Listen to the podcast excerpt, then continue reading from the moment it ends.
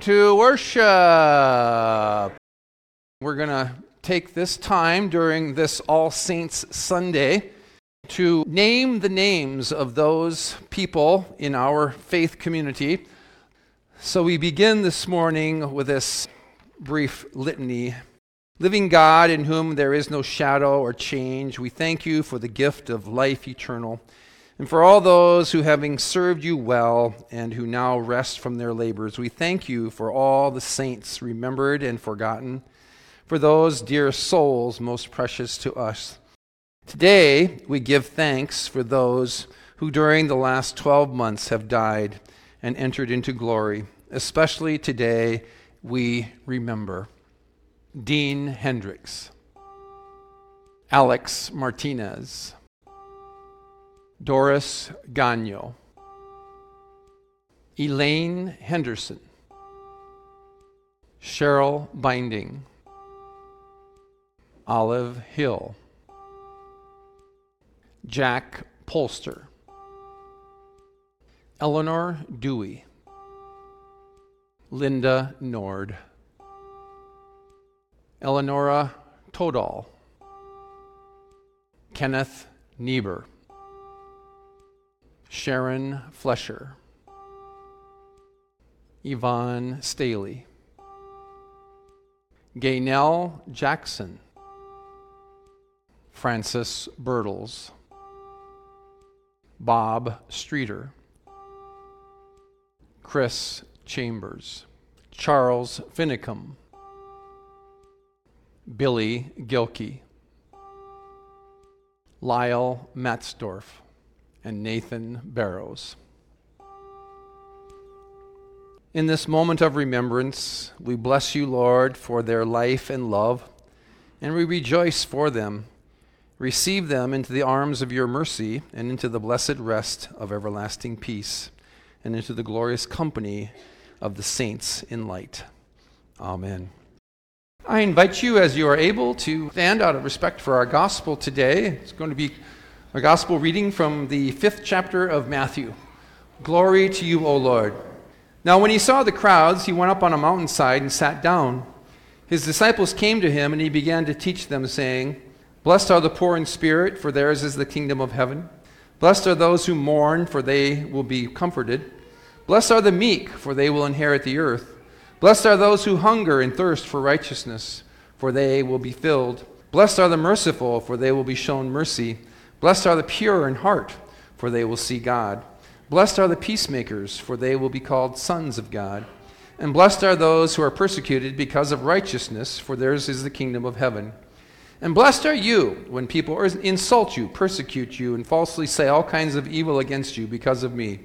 Rejoice and be glad, because great is your reward in heaven, for in the same way they persecuted the prophets who were before you. The gospel of our Lord.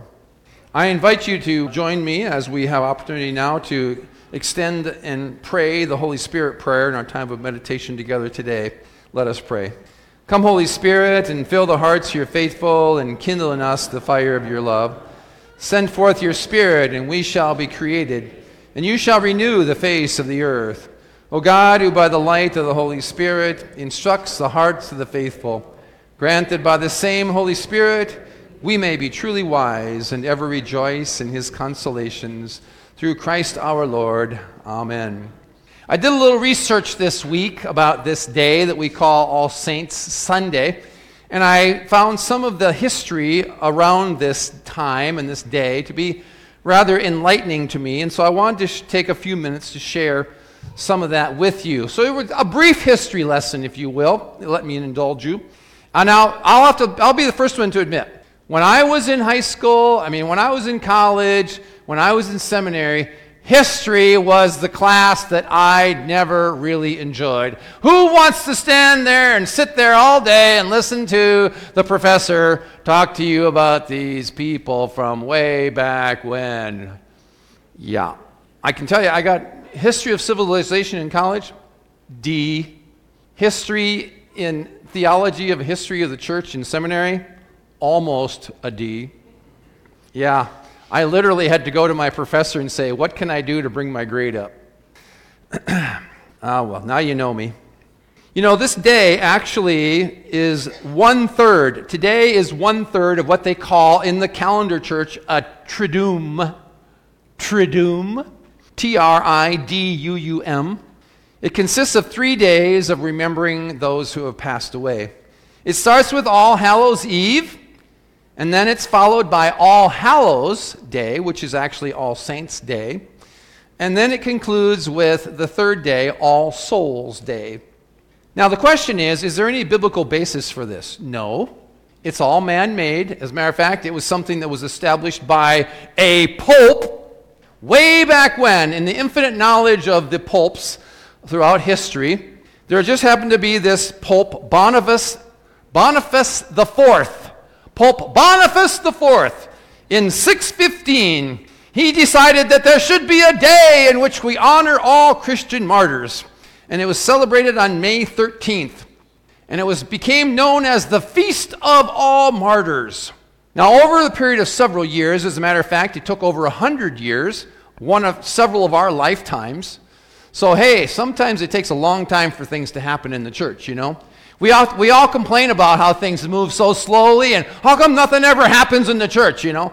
Well, it literally takes years. And for this one, it took 100 years. They eventually decided that it should include all the saints who are also in heaven. And then it also took on a different title, but that took another hundred years to take on a different title. And they called this day the Feast of All Saints. And that was around the year 840. You do the math 615 to 840, 235 years for it to evolve that. Now, it only took another four years for Pope Gregory the fourth, he transferred the feast day to November 1st. See, now I wish my professors would teach with this kind of enthusiasm and passion, don't you? You know, these history teachers? Yes, he transferred it to November 1st from May 13th. But then it took another 644 years, folks, in the life of the church. And it wasn't until the year 1484 that, get this, folks, Pope Sixtus the Fourth. How come all these popes were fourths? You know, I don't quite get it. You know, it was Boniface the Fourth, it was Gregory the Fourth, now it's Pope Sixtus, S I X T U S, the Fourth. He established this holy day of obligation where it took on this whole sense of being a, a, a, vigil of these three days. But for some strange reason, in his infinite knowledge, he said, Well, it's a three day vigil, but we're going to take eight days to do it. Doesn't quite make sense, does it? The math doesn't add up. Three days to do eight days to do three days. Not sure what that logic was. Finally, finally, we come into the modern age not until 1955, folks. What is that? 80 years later? No, longer than that. 500. 500 and some years later. Finally, this day of obligation came to a conclusion, and it became what it is now this three day vigil in the church calendar year. Now, that's all part of the Roman Catholic Church, folks. See, us Protestants, we got a little bit smart about the deal. We figured it all out, you know. Us Protestants, we're, we're good at reforming things. Well, we decided, you know what we can do? We can take this little three day vigil and we can really abbreviate it and we can make it something pretty simple and pretty special. We'll just call it All Saints' Day.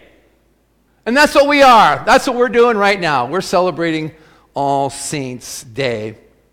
Now, even though we no longer have this distinction, I mean, now, now we do know that it still exists within the confines of the Roman Catholic Church, that there is this All Hallows Eve, and there's All Saints' Day on November 1st, and All Souls' Day on November 2nd.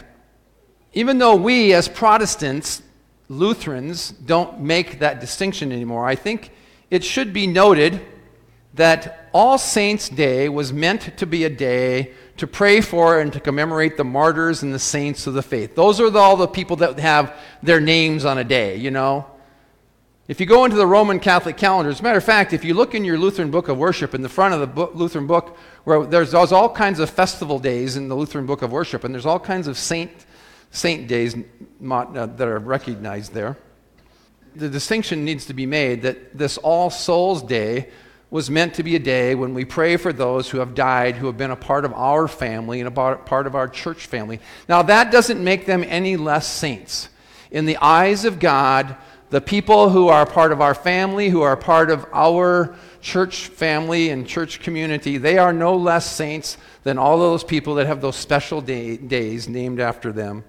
Because in the eyes of God, each one of them is also a saint. They may not have a day to commemorate them, but they are saints by virtue of their baptismal identity that they had and have in Christ. We began, that's the, that's the history lesson, done.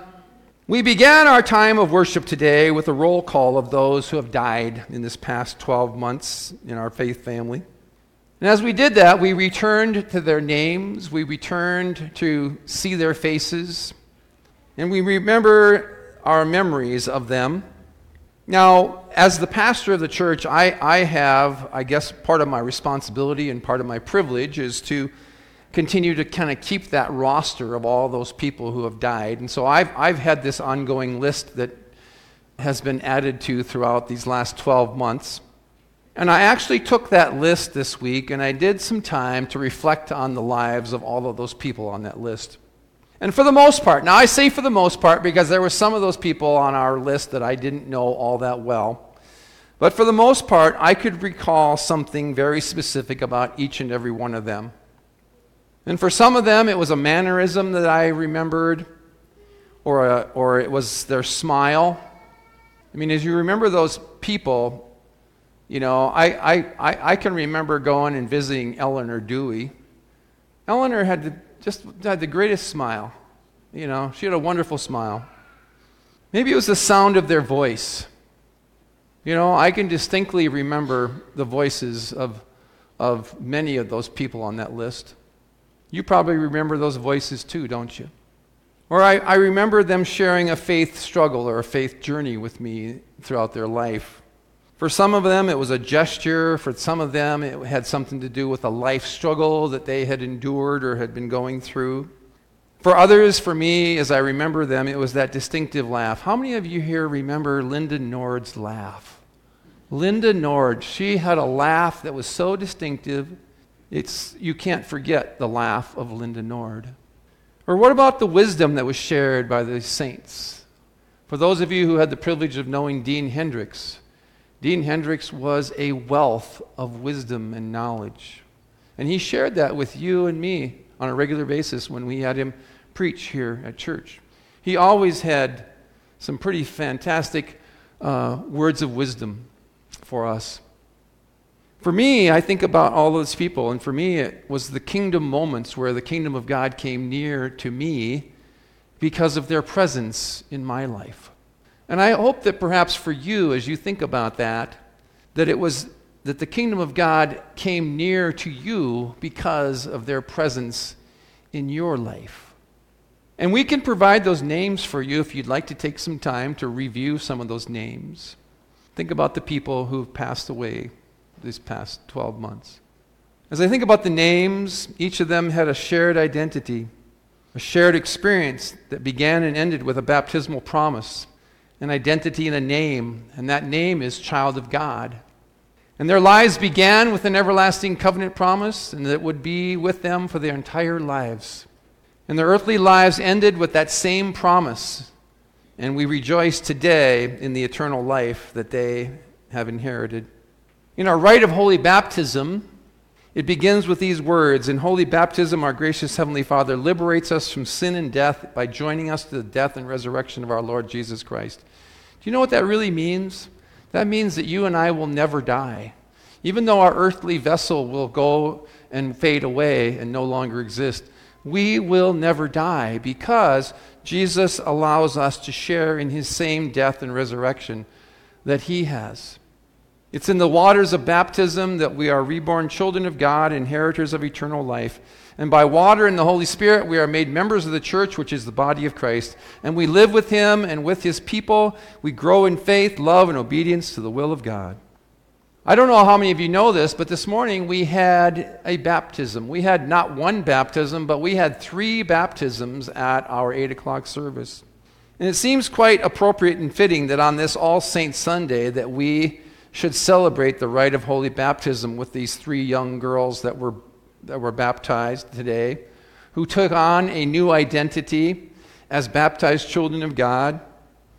And it seems only fitting that on this day we remember and celebrate the ordinary saints in our lives, all of those people that we named at the beginning of our service, who have now entered into eternal fellowship with God, that we also celebrate with the beginnings of these three new baptismal covenant relationships that also happened on this very day.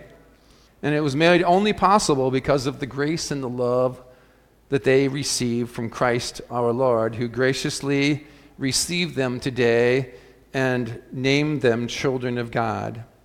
Shay, Jordan, and Isabel, children of God. You know, as I've said many times before, you and I live in this tension of this paradox that we are simultaneously saint and sinner in the eyes of Christ. But we also know and we put our complete trust in the promise that God, who is faithful and just, this is scripturally, this comes right out of the Bible. God, who is faithful and just, will forgive our sins and cleanse us from all unrighteousness. And God does that time and time and time and time again. And we are saved by grace through faith. And this is the way of justification in the eyes of God. That every single day of our life is a new ending and a new beginning. How many times have I told you that you wake up in the morning, you walk into that bathroom and you look at yourself in the mirror and you say, I am a baptized child of God. I've been sealed with the Holy Spirit and marked with the cross of Christ forever. And what you are doing at that very moment in time is you are saying, Goodbye to the old Adam. Bring in the new Adam. That's who I am today. And in the eyes of Jesus, because Jesus has sealed me with the Holy Spirit and marked me with the cross of Christ forever, that means that Jesus calls me and claims me today as a saint. And I have another day to be a saint. Don't worry about it, folks. You're a saint for a day, but Jesus has got you. Jesus has got you. Because the reality is, even if your life comes to an end today, you're not going to die. Your physical body may leave this earth, but you're going to go on. You're going to live with Jesus. You, you, you literally are going to be with Jesus. That's the promise that He has given to us. On this All Saints' Day, we are once again reminded because we need to be reminded, as Martin Luther said, that we are justified by grace as a gift through the redemption that is in Christ Jesus. And the reason why we have to be reminded of that because we keep on forgetting. And that's why you have to keep going up, getting up every single morning and looking at yourself in the mirror and reminding yourself that I am justified, that I am in the eyes of God. Jesus loves me today. He has sealed me and that he's justified me. It's only because of what Jesus has done for me. It has nothing to do with what I have done, but it has everything to do with what Jesus has done for me already. And that means that Jesus has sanctified you. He has made you holy. He has made you he has justified you, and that has made you just through the redemptive sacrifice of Christ on the cross. And through the lens of Christ, you are a saint. And we remember with reverence and gratitude today our brothers and our sisters in the faith that we were privileged to sojourn with on this earth and the gift that they were to us. And they are now a part of that great cloud of witnesses. If you want to go back and read this passage from Revelation today, that was a sign for today. They are part of that great cloud of witnesses now who are robed and washed, washed in robes of white because of the blood of the Lamb. And it's also a day to remind ourselves that we are living saints, that we are being invited each and every day to live according to the kingdom values outlined by this passage from the Sermon on the Mount today, where Jesus reminds us that we, as we journey, that we are blessed, that we are blessed with meekness, with gentleness, with mercy. We are blessed with peace. We are blessed to live for that which is right and just. And you and I are called and sent to be ordinary saints in the world. So let us walk humbly with Jesus, and may our lives reflect just a glimpse of the kingdom of God. That as I think about all those saints that I just named uh, just a few moments ago, that I got a glimpse of the kingdom of God came near to me because of them. And you have that same opportunity to be a glimpse of the kingdom of God to someone in your life as well. Go forth and be a saint. Amen. The peace of the Lord be with you always. I invite you to join me as we pray the prayer our Lord has taught us to pray. Our Father, who art in heaven, hallowed be thy name. Thy kingdom come, thy will be done, on earth as it is in heaven. Give us this day our daily bread, and forgive us our trespasses, as we forgive those who trespass against us.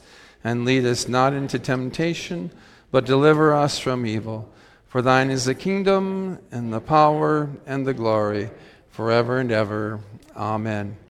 Now go forth from this place refreshed and empowered to do the ministry to which God calls you. Travel lightly if you carry within you all that you need. And notice God's presence in simple, everyday experiences. And whenever opportunity arises, labor for the good of all. And may the joy and the, and the blessing of God, our Creator, Healer, and Life Giver, go with you today and always. Amen.